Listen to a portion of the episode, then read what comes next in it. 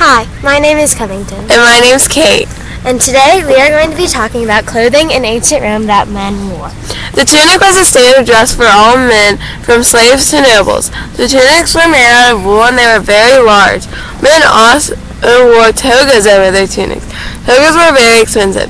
Did you know clothing, footwear, and other accessories identified how wealthy you were, your, ge- what your gender is, your status, rank, and social class?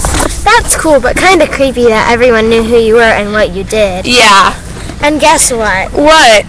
Men also wore wigs made out of animal skin on their heads to hide their baldness. Ew, what man would want to wear a wig? And men also wore rings. Isn't that weird?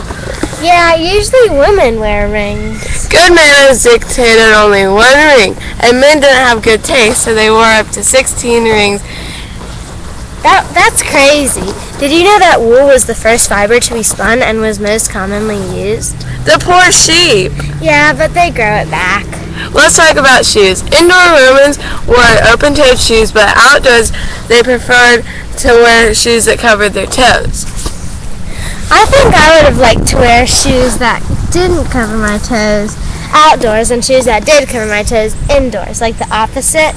Um, I think we've talked enough about shoes and clothes. Yeah. Bye. Bye.